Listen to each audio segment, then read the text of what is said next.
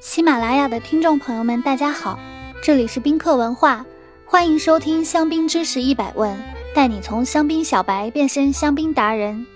今天我们来讲一讲香槟太酸了，是不是我的打开方式不对？刚接触香槟的初学者们总是反映香槟太酸了。由于饮食习惯的原因，香槟对于大部分中国人来说会显得酸度尖锐。不过过了这段适应期，你就会爱上香槟的酸度。说起香槟的酸度，我们不得不谈到香槟的高酸是如何形成的。首先从地理位置说起，法国香槟区位于最北部的葡萄种植区，年平均气温为十点八摄氏度，年光照时间为一千六百八十小时。有限的光照会延缓葡萄的成熟，因此形成香槟酒清新爽朗的口感。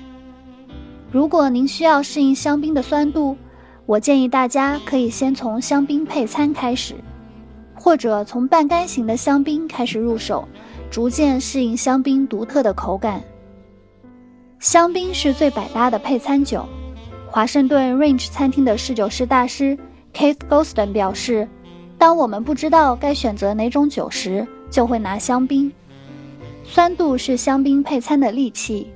无论您是想用金枪鱼塔塔，还是红酒炖牛肉。”都可以找到适合的香槟酒，提升您的味蕾体验。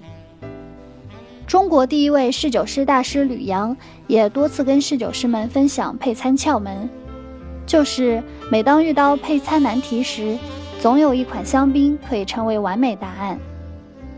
宾客文化这几年做了几十场全香槟配餐晚宴，无论是北京烤鸭还是精致川菜，无论是传统粤菜还是淮扬经典。哪怕是大家不可想象的甜品，都找到了与香槟的完美搭配体验。希望日后能跟更多的朋友分享。听完香槟的酸度解释后，再教大家一个酿造香槟的葡萄品种单词：阿班，Ahban，Ahban，。你学会了吗？如果大家有关于香槟知识的小问题，欢迎在评论区互动，也可以关注宾客文化公众号。发现更多香槟的资讯。